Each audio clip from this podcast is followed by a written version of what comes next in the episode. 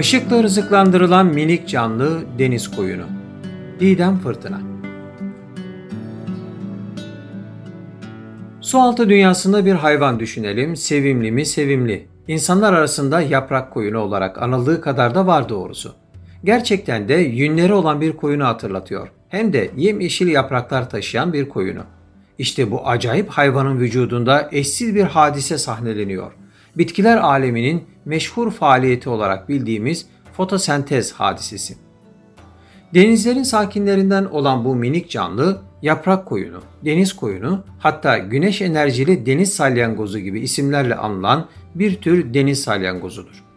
Rabbimiz bu canlının vücudunda kleptoplasti denilen bir mucize gerçekleştirir ve su altında yaşayan bu hayvana tıpkı bitkilerdeki gibi ışık enerjisinden yararlanarak besin elde etme özelliği lütfeder, onu hiç umulmadık bir şekilde rızıklandırır. Kadir-i Alim ve Sani Hakim mahlukatını umumi adetleri ve kanunları çerçevesinde nizam ve intizamla yaratır ve yaşatır. Fakat bazen de genel adetlerine muhalif olarak bazı masnuatını hususi bir tarza yaratır ve yeknesaklık perdesini yırtar. Böylesi sıra dışı tasarrufu ile insanları hayrete sürüklerken her bir şeyde bizzat faili muhtar olduğunu, hiçbir kayıt altında olmadığını ilan ederek gafleti dağıtır. İşte umumi kanunlar itibariyle bitkilere mahsus olduğu düşünülen fotosentez işleminin bir hayvanın vücudunda sergilenmesi de böyledir ve nazarlarımızı doğrudan müsebbibül esbaba yani bütün sebepleri ve sonuçları yaratan zatına çevirir. Harikulade bir hadise, kleptoplasti. Kleptoplasti, fotosentez yapamayan bir canlının fotosentez yapan başka bir canlı ile beslenerek o canlıda bulunan bazı kloroplastları bozulmadan vücuduna alması ve gövdesinde tutmasıdır. Bu sıra dışı olay genellikle mikroskobik ya da makroskobik su yosunları ile beslenen bazı canlılarda görülür. Yaprak kuyunu gibi bazı deniz salyangozları da makroskobik su yosunları ile beslenirler. Su yosunlarından Avrainvillea longisaulis'in sadece kloroplastlarını tutarlar ve sindirim sistemlerinde özel hücrelerde depolarlar. Geri kalan kısımlarını ise tamamen sindirirler. Muhafaza ettikleri bu kloroplastları 10 ay veya çok daha uzun bir süre bünyelerinde saklayabilirler. Tuttukları kloroplastlarda deniz salyangozlarının enerji ihtiyacının karşılanması için fotosentez yaparak besin üretiminde ve depolanmasında vazife yapar. Birer hayvan olan yaprak koyunu ve deniz salyangozlarının fotosentez yaptığını söyleyemeyiz ama vücutlarında fotosentez olayının gerçekleştirildiğini ifade edebiliriz. Rezzak-ı Hakim Rabbimiz canlıların misafir ettiği kloroplastlar vesilesiyle vücutlarında kleptoplasti hadisesiyle fotosentez yaptırır. Böylesi harikulade bir mekanizmayla da ışık enerjisini besine dönüştürerek minik yaprak koyunlarını ihsan ettiği rızıkla buluşturur. Bilim dünyasında kleptoplastinin işletiliş biçimiyle ilgili çok önemli deneyler yapılmış ve tutulan kloroplastların misafir oldukları canlıya katkıları çok boyutlu olarak araştırılmıştır. Deneylerde kloroplastların fotosentetik aktiviteleri engellendiğinde bile canlıların açlık dönemlerinde hayatta kalmalarına yardımcı olan bir mutfak deposu gibi iş gördüğü tespit edilmiştir.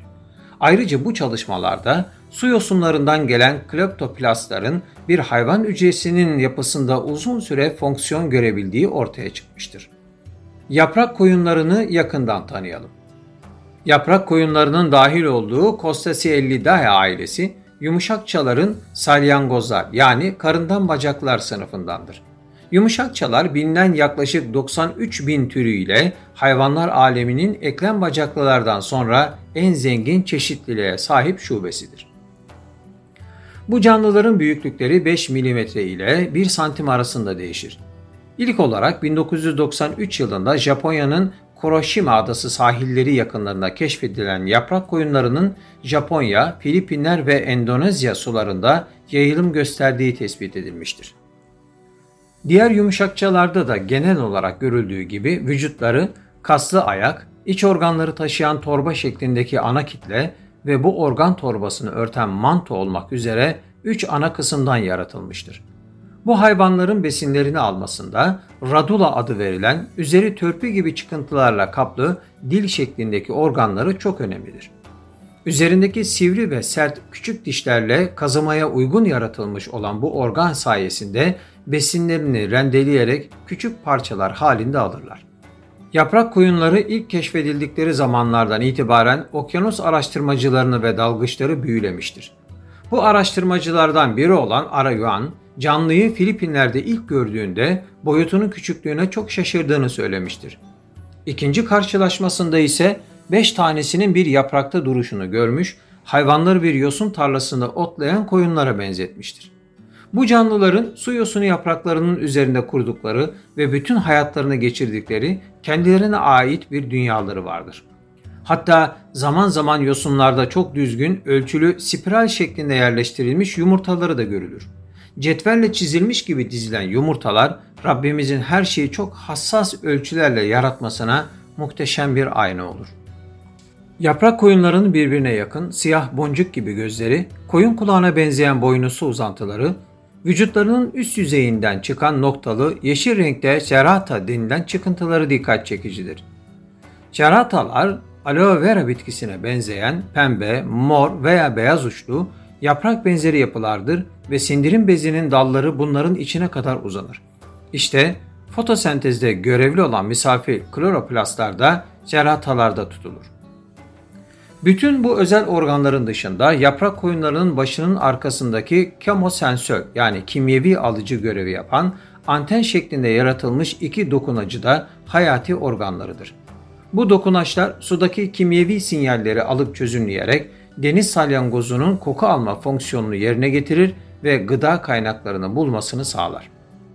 Kostaciella türü üzerinde yapılan karşılaştırmalı araştırmalara göre yaprak koyununun gözlerinin diğer benzer türlerden daha büyük, birbirine yakın bir şekilde boynuz gibi uzanan iki büyük dokunacının arasına yerleştirildiği tespit edilmiştir.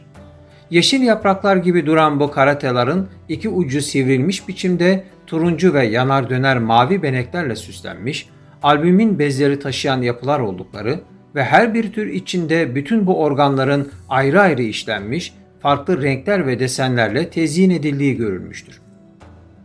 Rabbimizin denizlerin derinliklerinde su yosunlarıyla kurduğu sahnelerde sergilediği ve nazarlarımıza sunduğu böylesine hayret verici eserlerini temaşa etmek, tefekkür yolculuğumuzda bizler için ne değerli bir lütfudur. Yaprak koyunlarına yosunlar eliyle gönderilen kloroplastlar birer rızık vesilesi olarak aciz hayvancığın gıdasının ayağına kadar getirilmesine vesile olurken ve bizlere farklı mana katmanlarına sarılı tevhid tabloları sunarken rızıklandırma gibi hikmetli ve şefkatli bir faaliyetin nihayetsiz ihtişamını gözlerimizin önüne serer.